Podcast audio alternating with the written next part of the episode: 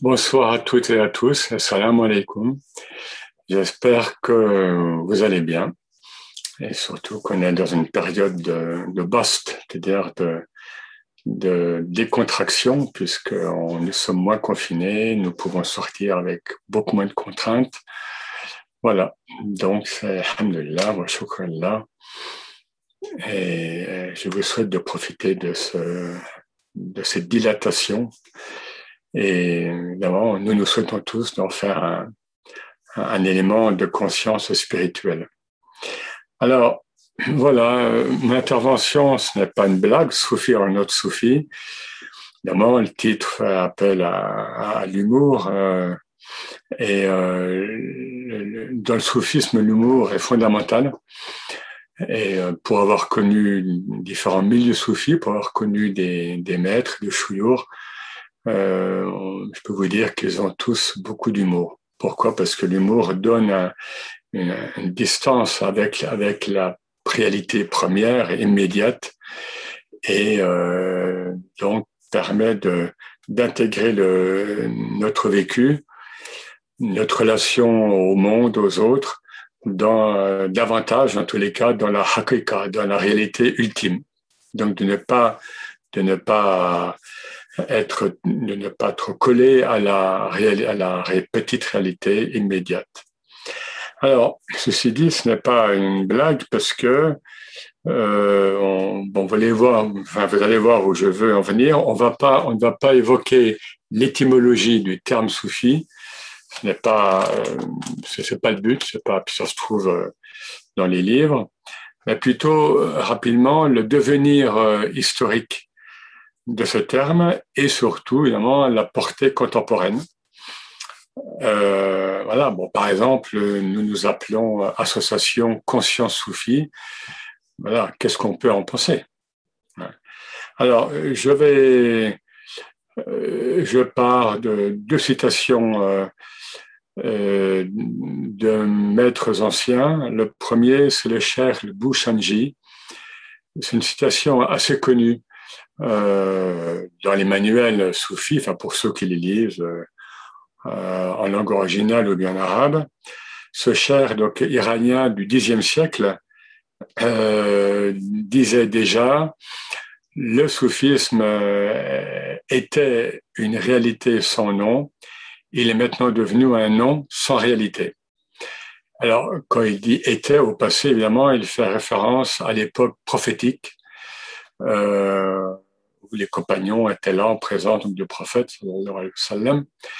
et euh, de fait, il n'y avait pas le nom soufi, euh, mais la réalité du tasawwuf, la réalité spirituelle, initiatique, euh, de ce que nous connaissons maintenant sous le nom soufisme, était éminemment présente, évidemment en présence du prophète.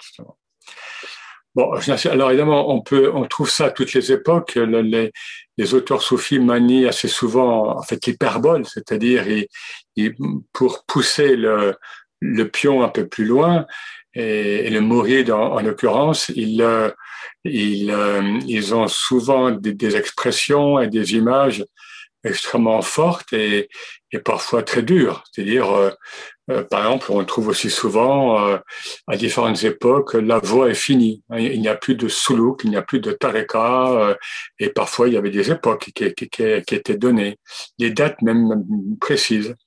Bon, etc., etc. Je vais plus m'arrêter sur une citation de Chibli.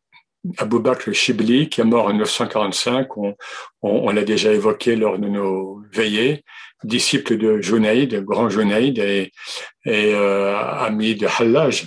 Hein. Et lui, il dit, en gros, enfin bon, je, je prends sa formulation euh, précise. Voilà, il nous dit que si les soufis, euh, enfin, le fait que les soufis aient reçu un nom, une tasmiya, hein, aient reçu un nom, provient des résidus de leur ego. C'est-à-dire, il y a quelque chose qui, qui est encore, qui, qui n'est pas clarifié en eux, euh, même chez ceux qui se prétendent ou qui sont reconnus comme soufis. Et il me dit, s'ils avaient été réellement transparents, transparents à Dieu, c'est-à-dire dénués d'attributs propres, trop humain, eh bien, aucun nom n'aurait pu leur être attribué. Voilà. Et euh, il faut savoir que Chibli, lui, se comptait, ou en tous les cas, faisait parmi justement donc des soufis, même au sens technique du terme, pour ceux qui, qui, qui ont suivi le séminaire euh, en avril de Ramadan. Hein, donc on a vu que l'école de Tasawwuf, le soufisme, etc., est née euh, en Irak à la fin du 9e, entre la fin du 9e et le 10e siècle. Alors, on reviendra à cette parole de Chibli. Donc, du fait, euh, encore chez ces prétendus soufis, chez ces prétendus spirituels, du fait d'un manque de transparence à, l'être divin, eh bien, ils ont reçu un nom. Hein. Alors, un petit peu d'histoire, mais évidemment l'histoire euh, pour mieux éclairer la spiritualité. Jusqu'au Xe siècle, euh, le terme soufi en arabe hein, ou bien euh, ne sont que des noms parmi d'autres. Euh, on a pour désigner les, la typologie spirituelle ou bien disons les démarches spirituelles au sein de l'islam des premiers siècles. Hein, on a les zahid, le pluriel zohad, les, les renonçants au monde, ascètes, mais le mot n'est pas, convient pas tellement euh, euh, en ce qui concerne l'islam. On a les malamati en, en Asie centrale euh, au IXe siècle, 9e, 10e. On a les soufis qui naissent en Irak, etc., etc. Et on voit que euh, chez les auteurs soufis des, des, des siècles qui, qui vont suivre, eh bien, être reconnu comme soufi, ne signifie pas que l'on a atteint le sommet de la sainteté. Pour Ibn Arabi, par exemple, les soufis ne sont qu'une catégorie parmi d'autres de spirituels musulmans. Et lui, il place euh, en avant El Muhakkak, celui qui réalise le réel, donc l'être réalisé spirituellement. Donc celui qui réalise la vraie réalité. Pour lui, c'est euh, ce qui mérite le plus un nom qui approcherait de la walaya accomplie, de la sainteté accomplie.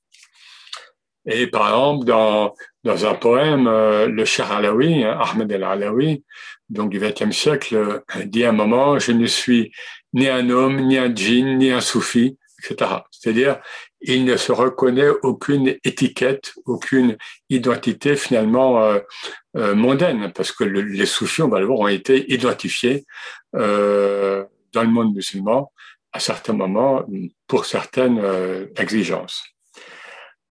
Alors, précisément, ce, ces noms, soufis, mutasawwif, etc., ben, tasawwuf, vont s'imposer Hein, et ils vont absorber les autres, euh, les autres démarches spirituelles euh, en islam euh, donc des premiers siècles. Et euh, pourquoi?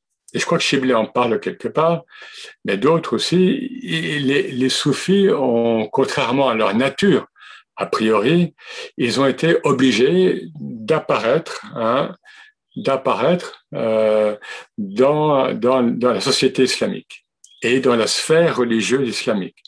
Pourquoi? Bon, ça, on, je pense que beaucoup le savent, puis ça a été évoqué déjà, parce que très tôt, euh, ce qui va être d'ordre normatif, jurisprudence, le fait va prendre de plus en plus d'importance, va prendre, va s'hypertrophier, et les autres disciplines doivent euh, se fortifier face à, à, cette normativité qui s'impose de plus en plus. Bon, ça c'est des choses assez connues. Donc du coup, les soufis sont obligés, encore une fois, de se manifester dans la société, dans les sociétés euh, islamiques. Et donc du coup, ça va devenir un nom générique. Mais il faut bien voir que durant ces premiers siècles, hein, et, en tous les cas jusqu'au 11e, 12e, euh, le terme soufi est très peu employé. Les, les soufis eux-mêmes, enfin ceux, que nous appelons les soufis, et qui se reconnaissent dans le courant historique des soufis, mais eux-mêmes ne s'appellent pas soufis. Je suis un soufi. Ou dans les, dans les recueils biographiques, on parle, on dit, on dit rarement, dans ces premiers siècles, hein, que euh, voilà, un tel est un soufi. Pourquoi le terme soufi désignait l'être réalisé sur le plan spirituel. un peu l'équivalent de l'insan el kamil, ou bien l'être euh, accompli spirituellement, ou bien ce que Ibn Arabi, euh, comme je l'ai dit, deux siècles après, hein, va deux trois siècles après, va après, va appeler el muhakkak, celui qui réalise le, le réel. Et on a, euh, on a cette, parmi d'autres, hein, on a une belle anecdote. Euh, là, nous sommes avec un cher iranien, euh, Hassan al-Kharakani, qui est mort en, en 1033 et voilà, bon, je lis, ça sera plus simple. Il se trouvait un jour dans une Hanaka en Iran, donc on parle de Hanaka, de, un lieu où se réunissaient les soufis, lui et ses disciples, et euh, avec 40 derviches. Hein, et un inconnu frappe à la, porte, il apportait un sac de farine et un mouton. Et un mouton, et il dit, j'ai apporté ça pour les soufis l'homme, il dit, j'apporte ça pour les soufis. Et le cher Harakani, ayant entendu ça, déclare à, ceux qui sont avec lui, euh, c'est déjà des disciples, on n'est pas encore à l'époque confrérique, on est déjà dans, une relation de maître-disciple, et surtout en Iran. Et il dit à, à, ceux qui sont avec lui que celui qui se prétend soufi accepte. Hein, quant à moi, je n'ai pas l'audace de me moquer du soufisme. Et on nous dit, les bouches restèrent closes et l'homme repartit avec sa farine et son mouton. Voilà. Donc, euh, vous voyez un petit peu une anecdote, mais qui en dit long sur quand même la teneur hein, que, que, que, pouvait avoir ce terme soufi. Alors, euh, alors, juste, alors, donc, nous employons maintenant, puis on, va le voir, ce, ce, terme est employé au long des siècles et, nous l'utilisons euh, ici et là. Y a-t-il là une, seule, une sorte d'usurpation? Est-ce que nous usurpons les uns les autres euh, qui nous réclamons de cette discipline? Le, le, le donc, le terme soufi, tasawwuf, etc. Alors, revenons euh, à l'histoire un petit peu, évidemment, qui, est claire. Bien, oui et non, mais non surtout parce que le, soufisme a, comme je l'ai dit, dès le 10e, 11e siècle, a acquis une identité euh, extérieure, hein, euh, qui est ce qui était nécessaire, sociale, c'est-à-dire que les, soufis, les groupes soufis dans, les sociétés islamiques se repèrent assez vite. Ils vont ils vont créer des, des lieux dédiés à, à, la pratique du soufisme, hein, les zawiyas, les rebat, les khanka, les tekke, enfin les les dargas, enfin donc les différents noms. Euh, ils ont des institutions. Hein, bon, je parle même de à l'époque contemporaine en, en, Égypte, il y a des hospices créés par des soufis, il y a des centres d'apprentissage ou euh, voilà ici ou là. Vous voyez, enfin donc socialement, ils vont euh, se avoir une marque dans les sociétés islamiques au moins à partir du XIe siècle. Et puis le soufisme euh, est, euh, va, va être euh, perçu comme une science. C'est une science islamique, hein, ça c'est quelque chose de, de, de, connu, mais il faut toujours y revenir.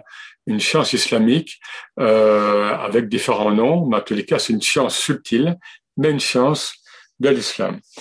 Euh, une, une, une, une, identité religieuse, c'est-à-dire qu'encore une fois, en, lorsque les disciplines, les différentes disciplines donc, de l'islam apparaissent au Xe siècle avec les noms, il n'y avait pas de nom avant. Hein, pour désigner le tafsir, le commentaire du Coran, la science du hadith, tout ça, ce sont des noms qui sont apparus comme le terme soufi et tasawwuf, en gros à la fin du IXe siècle, même le Xe siècle.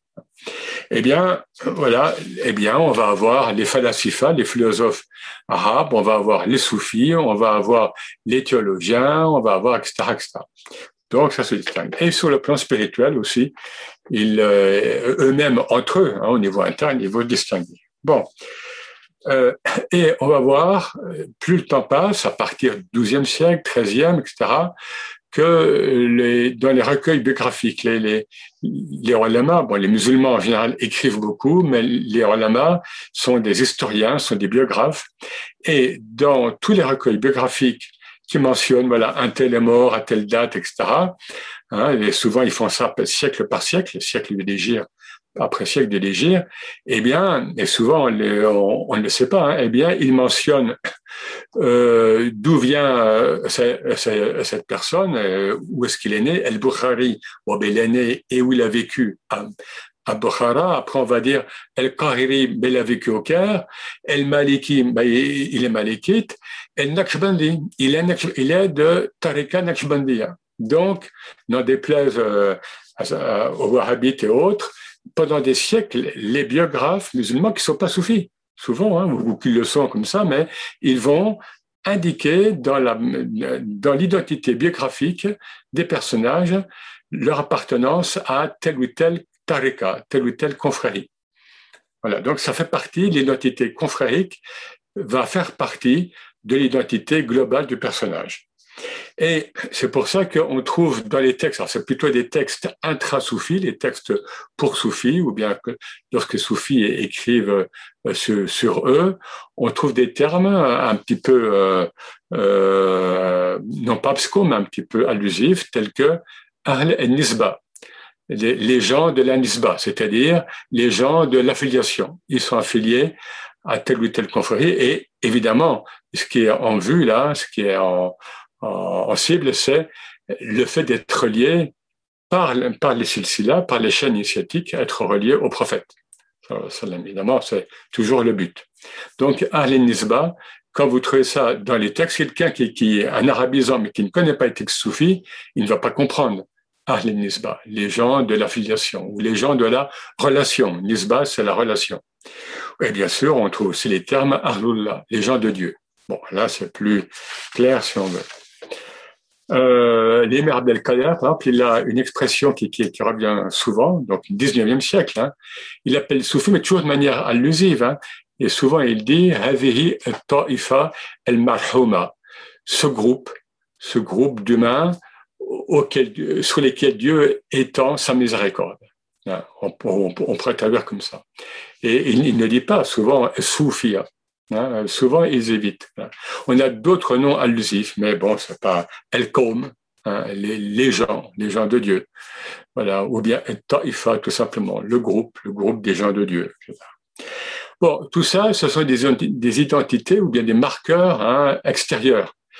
Là, maintenant, ce qui pose plus problème, si je puis dire, c'est l'identité intérieure, ou bien les identités intérieures euh, des soufis. Alors, pour faire bref, hein, le problème, c'est que parfois, évidemment, les soufis, pardon, les soufis ont souvent critiqué le formalisme, voire l'intégrisme des milieux exotériques, des savants euh, exotériques, hein, voilà, normatifs, euh, formalistes. Mais le problème, c'est qu'on voit que parfois, et il faut le dire davantage dans le système confrérique, donc qui apparaît encore une fois à partir du XIIIe siècle et, au-delà, eh bien, euh, euh, ces milieux soufis vont parfois tomber dans ce même travers, dans des travers, c'est-à-dire de formalisme, de routine, voire d'intégrisme. Hein. Il y a des milieux soufis. Il ne faut pas croire, évidemment, que tous les soufis sont des gens euh, ouverts, euh, universalistes, euh, dans l'amour. non, non, il y a des, il y a extrêmement, il y a beaucoup de, de, de tempéraments dans le milieu soufi, suivant l'époque, suivant les milieux, suivant les, les contextes, évidemment, évidemment. Suivant les, les, suivant les voies spirituelles également aussi. Et parfois même, ce qu'on trouve dans ces milieux, euh, c'est du clanisme, une sorte de clanisme, un esprit de clan, voire du tribalisme. Hein. Euh, et euh, le tribalisme, il faut quand même bien avoir ça en vue, que le prophète sallam a combattu durant toute sa vie. Alors bien sûr, c'était un autre, une, autre forme de tribalisme, mais on peut parfois, on, peut se dire parfois que les milieux euh, certains milieux soufis euh, tombent dans, dans cette euh, voilà dans cet exclusivisme. C'est-à-dire, on va dire, il n'y a que mon cher, il n'y a que Matareka qui, qui est qui, qui est bon, c'est l'élu, mon cher est, le pôle, et du coup, on exclut les autres. Alors qu'évidemment, lorsqu'on lit les textes des, des, premiers maîtres, Junaid, Ibn Arabi et bien d'autres, jamais jamais ça, jamais, jamais. Hein. Euh, je n'aide à des, à des paroles très, très fortes, hein, le, telles que le soufi est comme la terre. Comme la terre, on n'y jette que des choses viles, des poubelles, et il n'en sort que du beau. Au printemps, euh, voilà, voilà ce qu'est pour lui le soufi. Et il a d'autres images comme ça. Voilà, donc c'est cet universalisme fondateur hein, du soufisme, mais malheureusement qui n'est pas toujours, euh, euh qui, qui n'a pas toujours été activé dans certains milieux. Et je évidemment, c'est pas moi qui le dis. Euh, là, je m'appuie sur des sur des grands maîtres de la voix qui critiquaient eux-mêmes hein, les, les, les, certains milieux soufis. Je pense notamment au cher Ahmed Zarrouk, hein, qui est mort à la fin du XVe siècle et qui est appelé d'ailleurs Mortasib Soufia, le jaugeur euh, des soufis, parce qu'il était très critique, mais lui-même était dedans. Mais justement, il ne voulait pas laisser passer euh, enfin, il ne voulait pas que le soufisme dégénère hein, par certaines, par certaines euh, attitudes, certains comportements. Euh, voilà. Mais lui et d'autres, hein, on, peut citer Charani au XVIe siècle et, beaucoup d'autres, et beaucoup d'autres. Alors revenons un moment au constat donc de Chibli, hein, c'est-à-dire si les soufis n'avaient pas eu encore, enfin, si les soufis s'étaient débarrassés de leurs de leur reliquats, de leurs attributs égotiques, eh bien, ils auraient été transparents à l'être divin et du coup, ils seraient passés incognito. Et pour ceux qui, qui, qui connaissent un peu, on, en a parlé euh, ici ou là, l'incognito, c'est le malami, hein, et pour Ibn Arabi, c'est le, c'est le summum de la sainteté. Alors, donc, être dans la transparence euh, des présences, la présence divine, la présence prophétique, ou il y a les présences prophétiques, euh, comment hein, Enfin, ben, je vais pas donner de recette, moi, parce que je ne l'ai pas. Mais euh, voilà, c'est ce que nous dit Chibli hein, il y a plus de mille ans. Alors, quelques perspectives, quelques et, des conseils que nous nous adressons à nous tous et réciproquement, évidemment. Hein. Euh, ben, peut-être s'inspirer de, euh, de, ce qu'Ibn Arabi formule, mais moi j'ai entendu des chers le dire à notre époque. Euh, Ibn Arabi le dit lorsqu'il parle de l'ilm et salba, la science euh, retrait. Hein, il dit pas ilm et salba, il dit l'ilm et salba. C'est ses tournures à lui. La science retrait. C'est ben quoi? Ben C'est euh, aller à l'essentiel. Et certains chats, maintenant, euh, s'y emploient.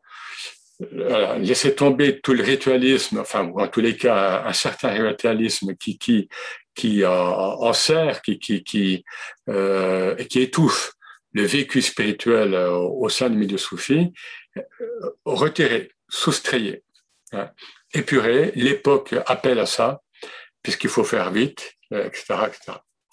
Euh, certains disent, euh, euh, et donnent donc des rituels moins longs, parce que le temps n'est plus le, notre vécu du temps n'est plus du tout le même qu'il y a un siècle, qu'il y a 500 ans, qu'il y a 1000 ans ou, qu'à l'époque du prophète. Donc il faut le soufi, Ibn al-Waqt, le soufi, le fils de l'instant, on s'adapte au, non pas même à l'époque, mais au waqt, à l'instant. Et puis, on peut dire, et, se dire à, nous tous, lutter contre le conformisme, contre la routine. La routine, c'est l'ennemi première euh, de toute spiritualité. Hein. Lutter contre le formatage des cœurs, parce que même dans certains milieux soufis, eh ben, on va formater. Alors on va formater, même si on formate le cœur, on le formate. Or, un adage premier, je reviens toujours aux, adages, aux, enseignements des premiers maîtres de la voix, 9e siècle, 10e, etc. Un, auteur, qui n'est pas très connu, mais donc de cette époque, me dit en deux mots, hein, et le Le soufisme, c'est la liberté, c'est la liberté intérieure. Sinon, c'est pas la peine. Si c'est pour, euh, c'est pour euh, être formaté, ben autant autant aller dans le fiqh, autant aller dans la jurisprudence, autant aller euh, voilà. Donc évidemment c'est plus difficile. Si on ne veut pas être formaté, c'est plus difficile parce que euh, toute liberté entraîne, comme on le sait, la responsabilité. évidemment. Et dans le domaine spirituel, ça peut paraître plus dur, plus exigeant que dans les, que dans les domaines de la vie euh, courante. Mais finalement, on se rend compte que tout est, tout est une question, évidemment, de niya, d'attention. Hein, d'attention. Lorsqu'on lorsqu'on utilise ce terme soufi, Bon, par exemple, là, notre association Conscience Soufi, ben, ça peut paraître prétentieux. Et je sais que certains observateurs, ils se sont dit, mais se prennent pour qui?